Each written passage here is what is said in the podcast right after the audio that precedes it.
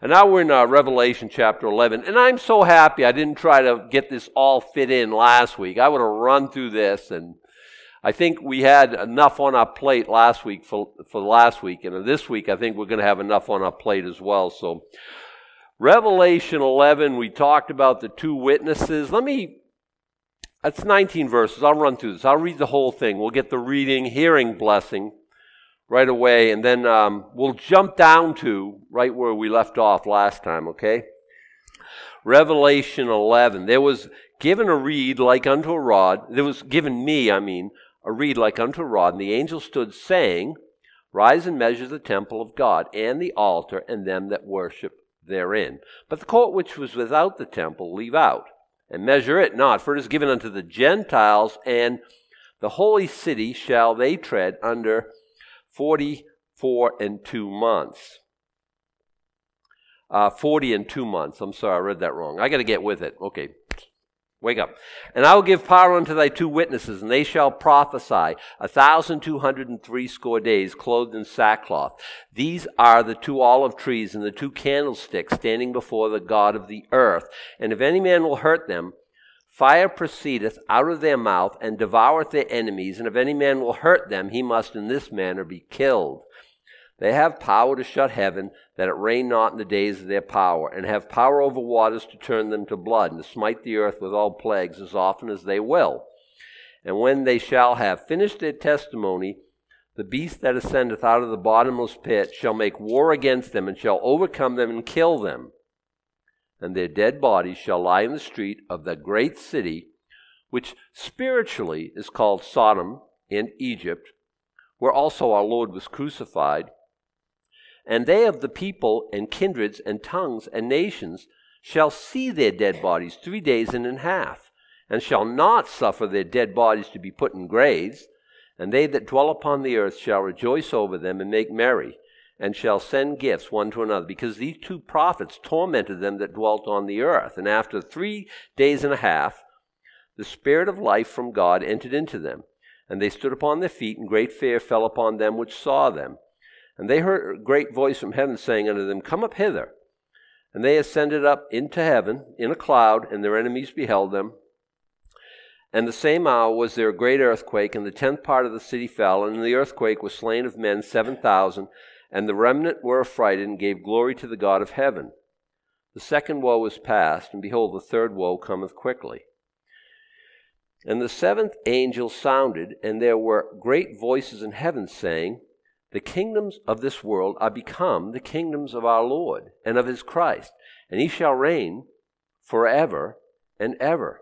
And the 24 elders which sat before God on their seats fell upon their faces and worshipped God, saying, We give thee thanks, O Lord God Almighty, which art and wast and art to come, because thou hast taken to thee thy great power and hast reigned. And the nations were angry, and thy wrath is come, and the time of the dead, that they should be judged, and that thou shouldst give reward unto thy servants the prophets, and to the saints, and them that fear thy name, small and great, that should destroy them which destroy the earth. And the temple of God was opened in heaven, and there was seen in his temple the ark of his testimony, of his testament, and there were lightnings and voices and thunderings and an earthquake and great hail. Okay, let's pray. Father, I just pray that you would help us put on our thinking caps, help us to be studious, to study, to show thy word. We want to study thy word to be approved workmen that needeth not to be ashamed, Lord, rightly dividing the word of truth, the word of God. And Father, I pray to this end that you would give us a spirit of just industrious study. And we want to know this book. These verses are here for a reason. Help us, Lord, Spirit of God, to discover that reason here this morning. We ask it in Jesus' name. Amen and amen. So we talked about the two witnesses last week. I have determined in my own thinking that they're Moses and Elijah. And if you're visiting or online, you're saying, why would they be people of the past? Because of that prophecy in Malachi chapter 4. We looked at that last week. And also Matthew 17, where he's coming down from the Mount of Transfiguration, and he's up there with Peter, James, and John, and they say, why do the scribes say that Elijah must first come? Jesus says, yeah, Elijah will come. And he confirmed that. And he also went on to say about John the Baptist, we know that. Let's not get bogged down in the details. But so that's why I believe it's a person of the past and not just two guys from the future. And if you don't believe that, that's fine. This is one of the most debated, the identity of these two witnesses is one of the most debated scriptures in the New Testament, and certainly in the book of Revelation. And whatever you come up with, that's fine. Seriously, we'll make you a heretic. That Adam and Eve one, that's a little bit of an eyebrow raiser. But other than that, I mean, we were talking about that 2 Wednesday nights ago, some of the guesses that are out there. And one lady I watched on Revelation, and she was quirky. I'll just be kind. She was quirky, okay? And she knew they were Adam and Eve because Jesus told her so, yada, yada, et cetera, et cetera. I have to think that maybe she was wrong, and I respectfully submit that. And if you go along those lines, that's fine. Who cares, right? Okay, let's go. After those 3.5 days, Spirit of life from God entered them. They stood upon their feet, which, by the way, that's what resurrection means, to stand on your feet. Some people say, oh, we're not going to be bodily resurrected. We're going to be spiritually resurrected. How would you know? What does that even mean? Was Jesus spiritually resurrected from the dead or bodily resurrected from the dead? I vote bodily, okay? And Scripture clearly says that. And as he rose bodily, he was showing us what bodily resurrection is going to look like. So they bodily stood on their feet, and great fear fell upon them which saw them. They go from rejoicing to, okay, they're sending gifts one to another. This is a great Dead Prophets Day. Yay, let's celebrate every year. They won't let them be put in the ground, in the grave, because they want to desecrate and want the crows to pick out their eyes and just want them to die horribly and then, not being given a burial. That's a sign of ultimate disrespect. After 3.5 days, the Spirit of life from God entered them. They stood on their feet. Great fear fell upon all of them which saw them, I guess. And they heard a great voice from heaven saying unto them, come up hither. Revelation 4:1, same phrase. You say, Adam, you said that was the rapture verse. I did. So they're enjoying their own personal rapture. Well, how come they didn't get raptured with the church? I don't think they're part of the church. And if they're Elijah and Moses, they wouldn't be. The dead in Christ shall rise first. Then we who are true alive and remain. So then they have their own personal two-man rapture, right? They ascended up to heaven in a cloud. And this is all of a sudden, do you think that's like, because in 1 Corinthians, our resurrection is in an atomos, is the Greek word. In an instant, boom, gone. Before anyone has a chance to know what happened, before anyone has a chance to repent, before anyone has a chance to pray, before anyone has a chance to change their mind, gone. Rapture, resurrection, done. You think it's like this here? I don't think so. And their enemies beheld them. Like when Jesus went up into heaven, slowly, and the words in Greek tell us that. It wasn't instantly. He just kind of rose, defied gravity, resurrected body will, and up into the clouds, and on you go. People say, oh, I don't know. That'll make me awful nervous. I have acrophobia. You so won't. You won't have acrophobia. You won't have claustrophobia. You won't have triskaidekaphobia. You won't have phobia. You're thinking of your old body. His new body, you can drink coffee with impunity. It won't keep you awake. Not that you'll need to sleep, okay? It's a different order of person. You're a resurrected person now. Like Jesus, I think, be able to walk through walls. Things like walls. Who cares, right? You remember how he just came and he was there and then he just like disappeared? I think that'd be kind of cool, personally, but let's not get bogged down there. Okay, come up there, and their enemies beheld them. Now, that's where we left last week. In the same hour, literally at the same time, was there a great earthquake, and the 10th part of the city fell, and in the earthquake was slain of men 7,000, and the remnant were affrighted and gave glory to the God of heaven. Now, let's talk about this a little bit. Same hour, same time, great earthquake, 10th part of the city fell. What city? Jerusalem. Why do we know that? Well, from back in verse 8, their dead bodies shall lie in the street of the great city. Spiritually, it's called Sodom. It's a city of great wickedness. In Egypt, it's a city of great idolatry, where also our Lord was crucified. Ah, Jerusalem. There's no doubt. And this same city, that's a tenth part of the city fell. A great earthquake, a tenth part of the city fell. Ninth part, 11th part, no, a tenth part. Very measured, very specific. God just throwing a hissy fit? God never throws a hissy fit. God is never red-faced with rage and just, ah! You're thinking of me, okay? I mean, I've done that. God never does that. A tenth part. Why? What is he showing? Like wrath, but there's still grace. 90% of the city's still standing. There was slain 7,000. Now, is that 7-ish thousand plus or minus? I don't think so. I think 7,000. Not 6,999, not 7,001. Again, that same measure of grace. And the remnant were affrighted. Now, when we see remnant in Scripture, both Old and New Testament, it's usually talking about a godly remnant, like people have gone wholesale apostate, but there's a remnant, a small group, a minority, who are faithful to the things of God. Is that what we're looking at here? I think so, and I'll tell you why I think that. Because they're affrighted. In other words, they're God-fearing, and they gave glory to the God of heaven in their fear, and I think just out and out gave glory to the God of heaven. Like you do, like I do. I think this is an act of worship. And I think that's why they're the remnant, and I would say a godly remnant. Okay, verse 14, the second woe is past, and behold, the third woe cometh quickly. Oh my goodness, look at that little Easter egg there. Look at that little, wait, second woe, wait, what's going on here? You remember way back in chapter 8, and we should turn there.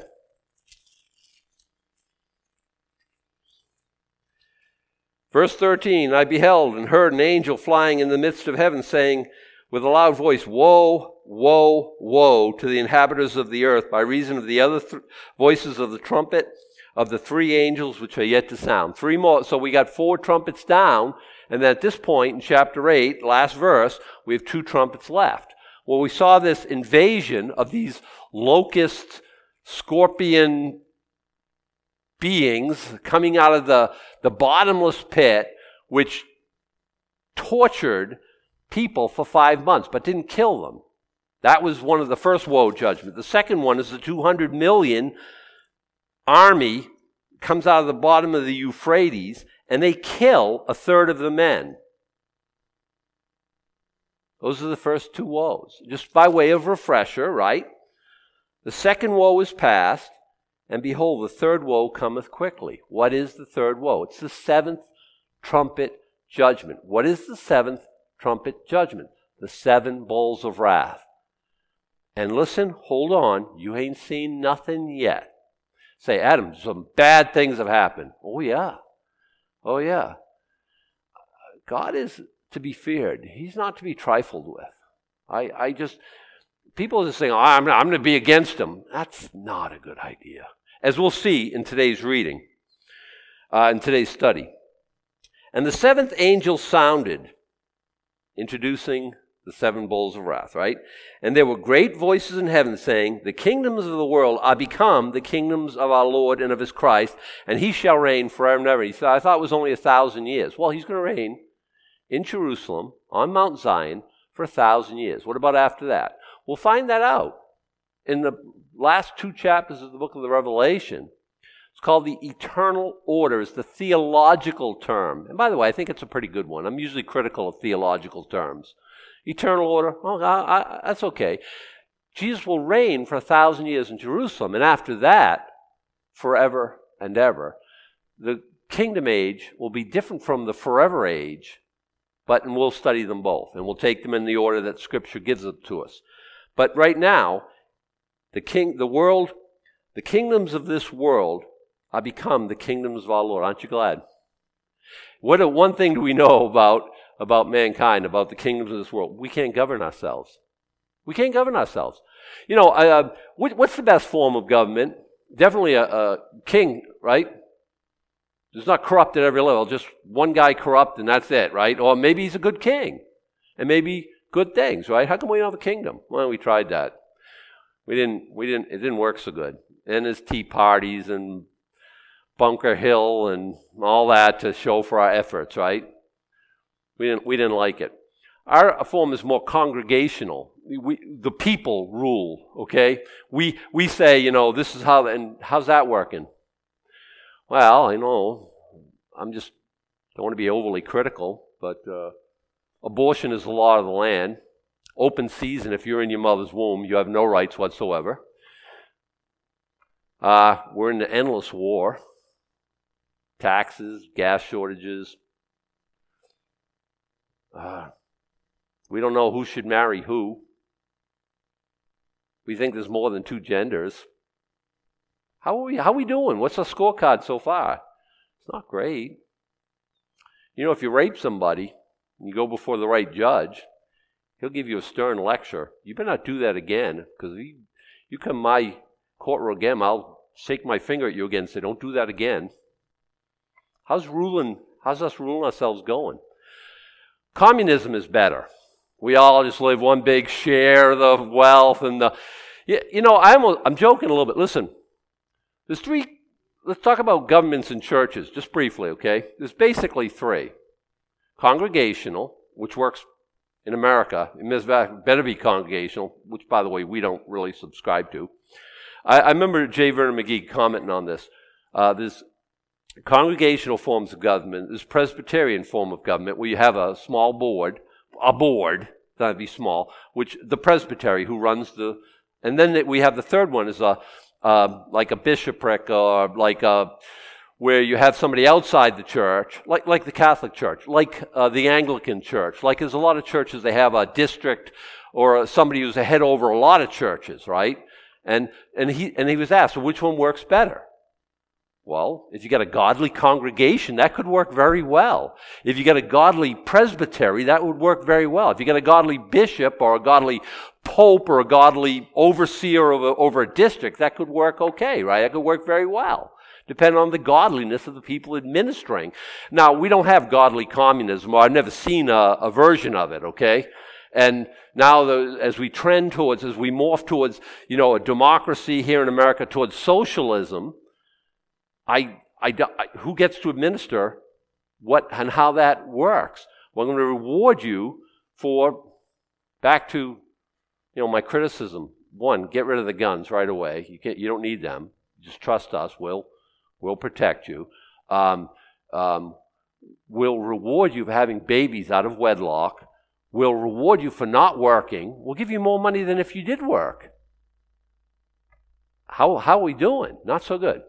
Anyway, but I think a lot of forms of government on earth would work if they were administered by godly people. And the more government you have, the more levels of cronyism and corruption, and the more people you have in government, the bigger chance for godlessness.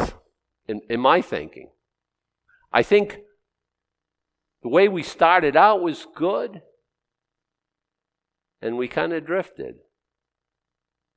But we've proven, I think, is anyone going to take up this debate with me?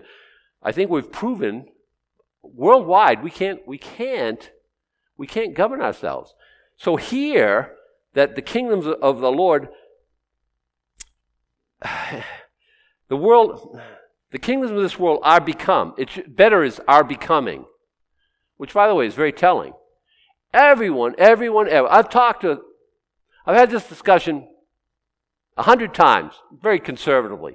You know what the problem is there can't be a God. You know why? Because there's wars, and there's famine, and there's pestilence, and there's bad things, and there's racism, and there's hatred, and there's inadequate housing, and they give us a list of why there's no God.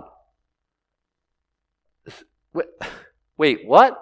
Let me gather my wits about me here. Why would you say that? At this point, the kingdoms of the world are becoming the kingdoms of our Lord. What are you saying, Adam? I'm saying that God's not in control of this world right now. Now, some people think, they don't believe in the majority of Christendom, that big umbrella we call Christendom. Much of it isn't Christian at all, right? They're under that umbrella, okay? I used to be in Christendom, but I wasn't born again. I wasn't a Christian. But if I told you, I identified as a Christian, although I wasn't, and I also believe that God controlled the earth. God can intervene in the affairs of men, and sometimes does. Does he run the earth? Not according to Jesus. Jesus called Satan the prince of this world. Paul said he's the prince of the power of the air. In 1 John, we see that the whole world lieth in wickedness. Literally, the whole world is asleep in the lap of the wicked one, is what that verse is saying. How do you say God's controlling? And by the way, God has a vote in this. You say, oh, there's wars. And God said, hey, don't kill anybody. Who got us in a war? I didn't. You know what I mean? We have endless war. People are dying all the time. And by the way, I'm not raining on individual soldiers. And I understand. I get that, right? That people are defending our... I understand. But people point towards war and then blame God. And I think, and like, you know, I got the other day, I came home and somebody broke into my house and they ripped all my stuff off. And if God was God... Wait, God didn't break into your house. He allowed that, you say. You know, I always talk to people, and they give me this argument. I said, you want God to overrule in your affairs? And they give me an absolutely not. Oh, you just want him to overrule in the bad guy who's ripping you off. God's given us autonomy. He's given us, and we have racism. Is that abysmal to you? Does that make you sick to your stomach? It should. You can't study the Bible and love your fellow man, like God says, hey, I want you to love one another, and then come up with racism. That's a drift from the things of the Lord. Love God with your whole heart, mind, soul, and strength, and love your neighbor as yourself, except if they're not white like you. What? You'd never come up with that. You'd never, ever come up with that. So God says, listen, don't steal for that guy who broke into your house. Don't kill each other. Don't rape. Don't do a lot of things that we're doing, and then we turn around and blame God. I don't get that. At this point, God's saying, okay, you ridiculous people, I'm going to set it up. I'm going to, and when we study the kingdom, and we'll mostly study it on Wednesday nights, because there's more in the Old Testament. We'll look at it a few things, and we study that through that. What a blessing. When God gets it his way, every man under his vine, under his fig tree, they won't, this is why I always attack war, because they won't have war. It's plowshares into pruning hooks time. It's swords into plowshares, spears into pruning hooks time. It's lions lying down with lambs and wolves and bears and all grazing together. And no, they won't hurt or harm in all my holy mountain. Will you have enough to eat? You have a vine, you have a fig tree, you'll have plenty. Vine and fig tree is just a euphemism for you'll have blessings. You'll have all that you need, all that you want. When God has it his way, nobody's stealing because everyone's got an abundance. And we're going to rule and reign with him. I'm reigning with Jesus Christ. And I don't know what little jurist, I'll be the mayor or win a Pitlock, Maine. I don't know, okay? But will you think you'll get away with sex trafficking in my district? No, you will not. Don't you feel the same way? Will there be bank robberies? I don't even know if there'll be banks. Will it be like sex trafficking or rape or hatred or the part you're ruling over? Sue's going, no. And she's got that mama bear look in her. You don't cross that, okay? I'm just telling you. Not on my watch, she's saying. And I'm just like, I'm a little scared, actually. I better go to the next verse. The kingdoms of this world are become the kingdom of our Lord and of his Christ, and he shall reign forever and ever. And this is celebratory.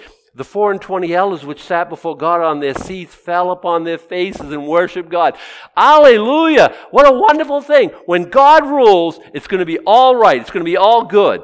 Saying, we give thee thanks, O Lord God Almighty, which art and wast and art to come, because thou hast taken to thee thy great power and hast reigned. If there is no kingdom, this doesn't even make sense. You mean it's going to be like this forever?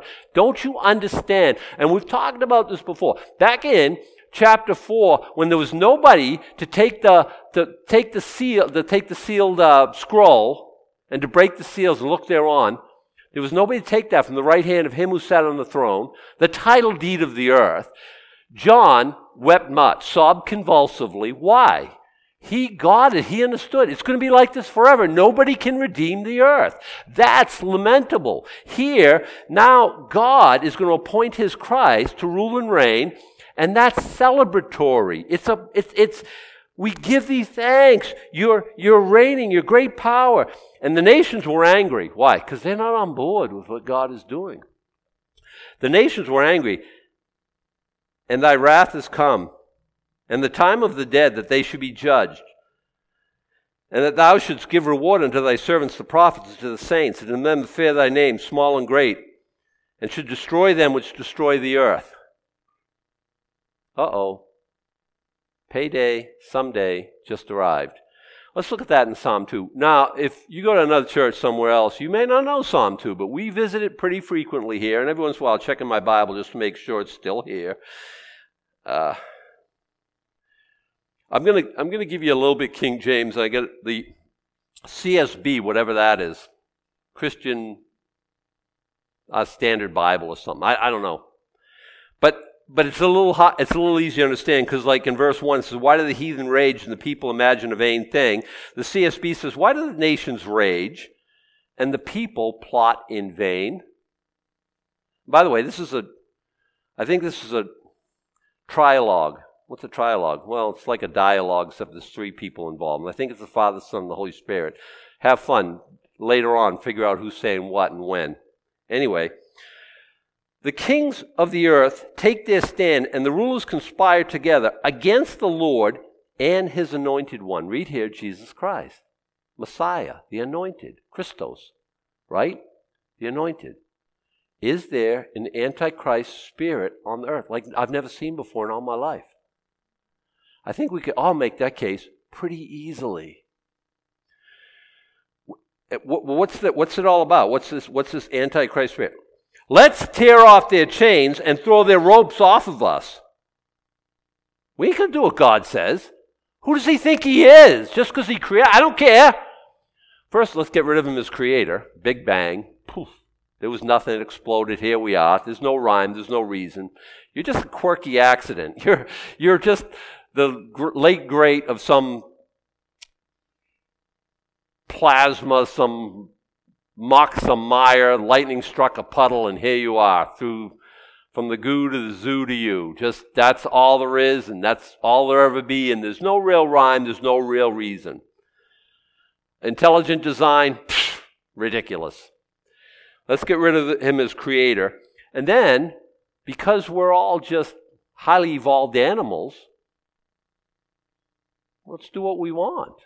God's not telling us what to do. Let's tear off their chains and throw their ropes off us. The one enthroned in heaven laughs.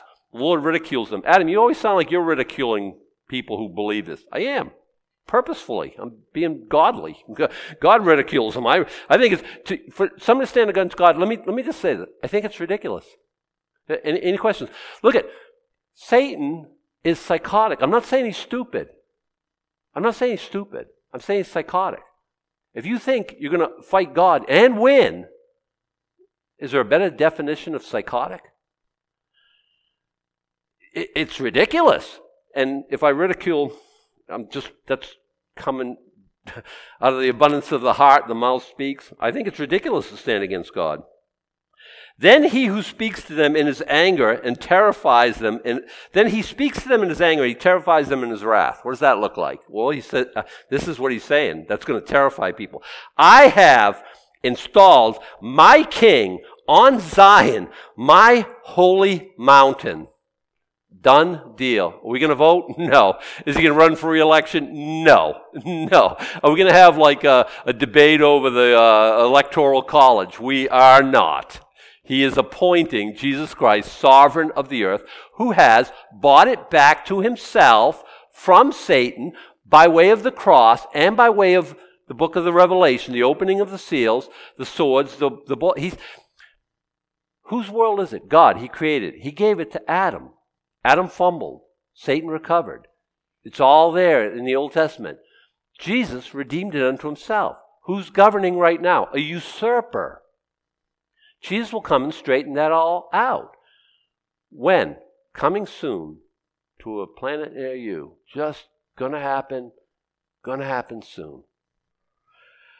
I have installed my king on Zion, my holy mountain. I will declare, I think this is Jesus speaking, I will declare the Lord's decree. He said to me, You are my son. Today I have become your father. King James, this day I have begotten thee. Ask of me, and I will make the nations your inheritance and the ends of the earth your possession. Aren't you happy about that? You will break them with an iron scepter. You will shatter them like pottery. He's not fooling around. He's going to govern. And you don't want to be found against him. You're saying, well, I'm his bride. I wouldn't be. No, you wouldn't. But you understand. There are those who, let us throw off these bands. Let us cut his bands asunder. Let us throw off these chains, these fetters that we want to be free. We want to do our own thing. That's not going to work. You're going to break them with an iron scepter. You'll shatter them like pottery.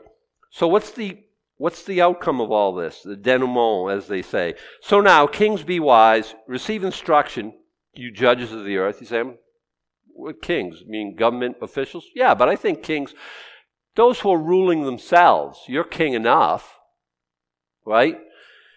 You make your own decisions. Listen. Be wise.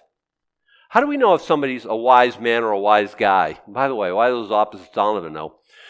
How do we know who's a wise man? How do we know who's a wise guy? Well, because if they listen to this, he's saying be wise. This is how you're wise. This is how we know you're wise, okay? Serve the Lord with reverential awe and rejoice with trembling. I like King James, kiss the Son lest he be angry, and ye perish from the way when his wrath is kindled but a little. In this SB it says, pay homage to the Son, or he will be angry, and you will perish in your rebellion. You think you will shake your little bony fist against God, say, I'm going to have it my way, and you're going to succeed? Again, that's psychotic. That's not wisdom. This isn't me mocking somebody. This is me imploring with a pastor's heart. Don't stand against God. That's a horrible place to be. There's no chance of success. Pay homage to the Son. Kiss the Son, or he will be angry and you will perish in your rebellion, for his anger may ignite at any moment. Listen to this. This is how the Psalm 2 ends.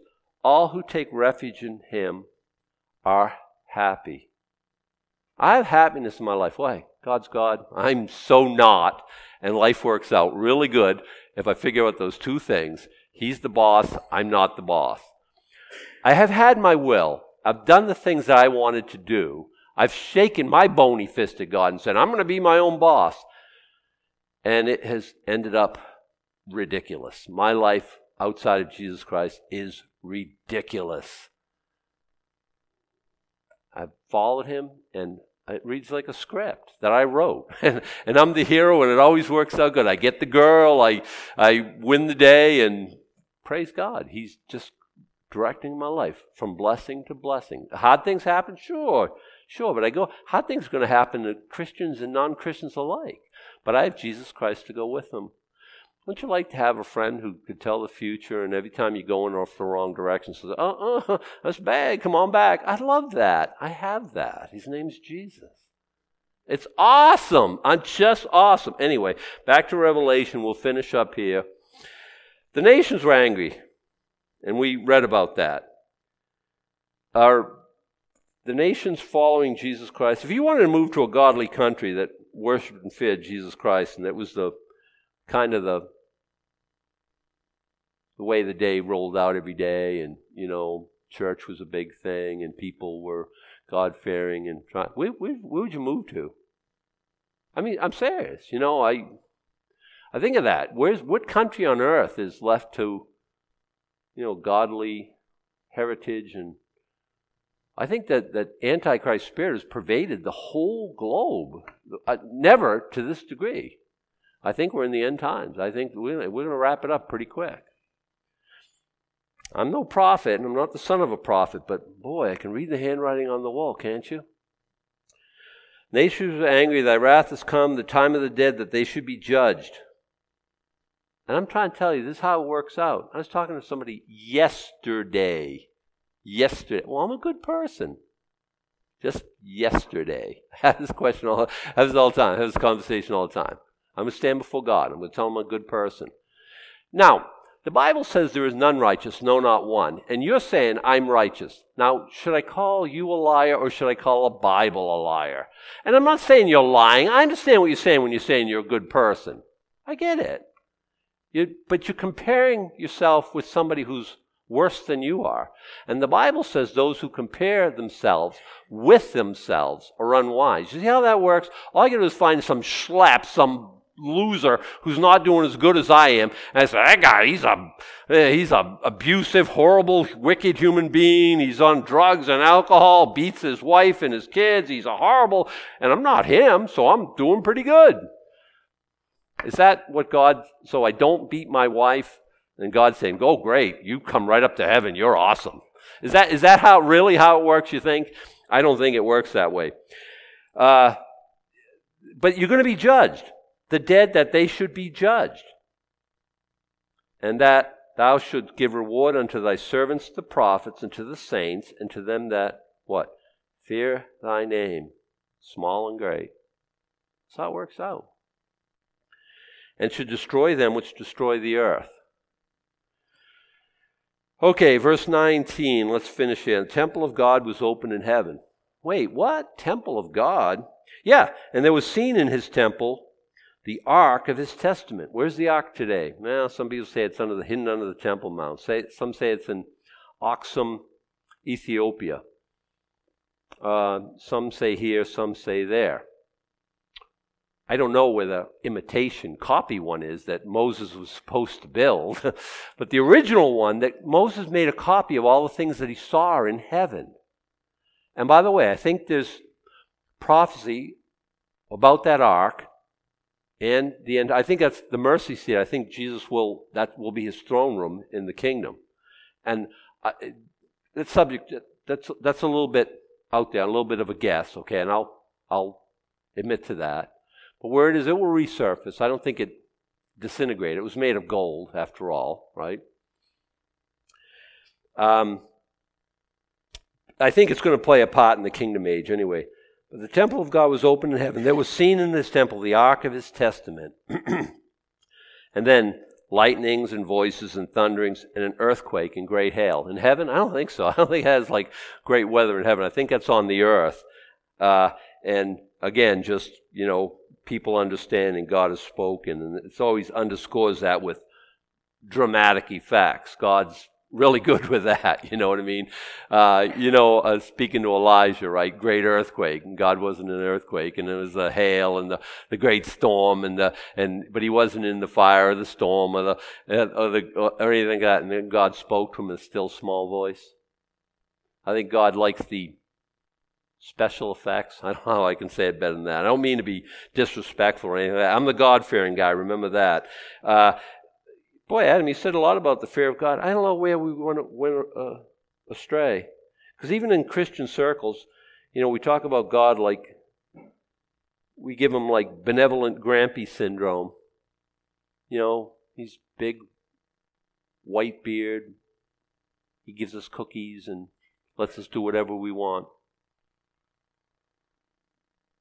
He's our loving Heavenly Father. He loves us. But again, he's not to be trifled with. Kiss the Son, lest he be angry with thee. When his anger flares up, I don't want to be at cross purpose with him. He's had me out behind the tool shed. Again, does he lose? Does he get all crazy and just go crazy on me? No, he loves us. If we knew how much he loved us, we'd never have a moment of self-doubt again, ever. Oh, I'm falling through the cracks, and what's happened to me, he doesn't know. Ridiculous. Of course he does. He loves you more than I couldn't even describe it. But he's God. He's the creator. It's a fearful thing to fall into the hands of the living God. Are we going to? No.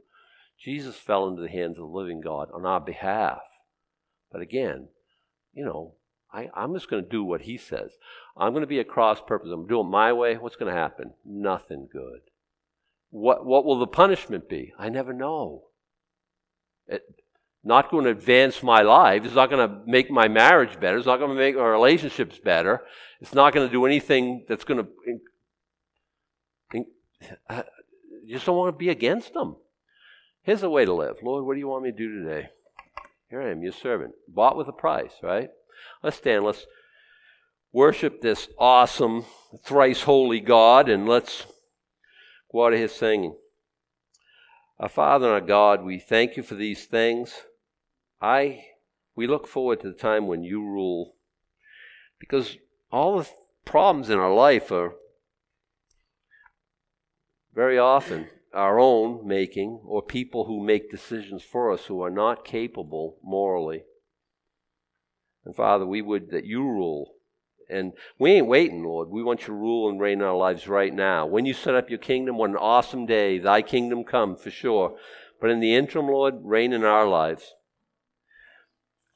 Now, may the Lord bless thee and keep thee.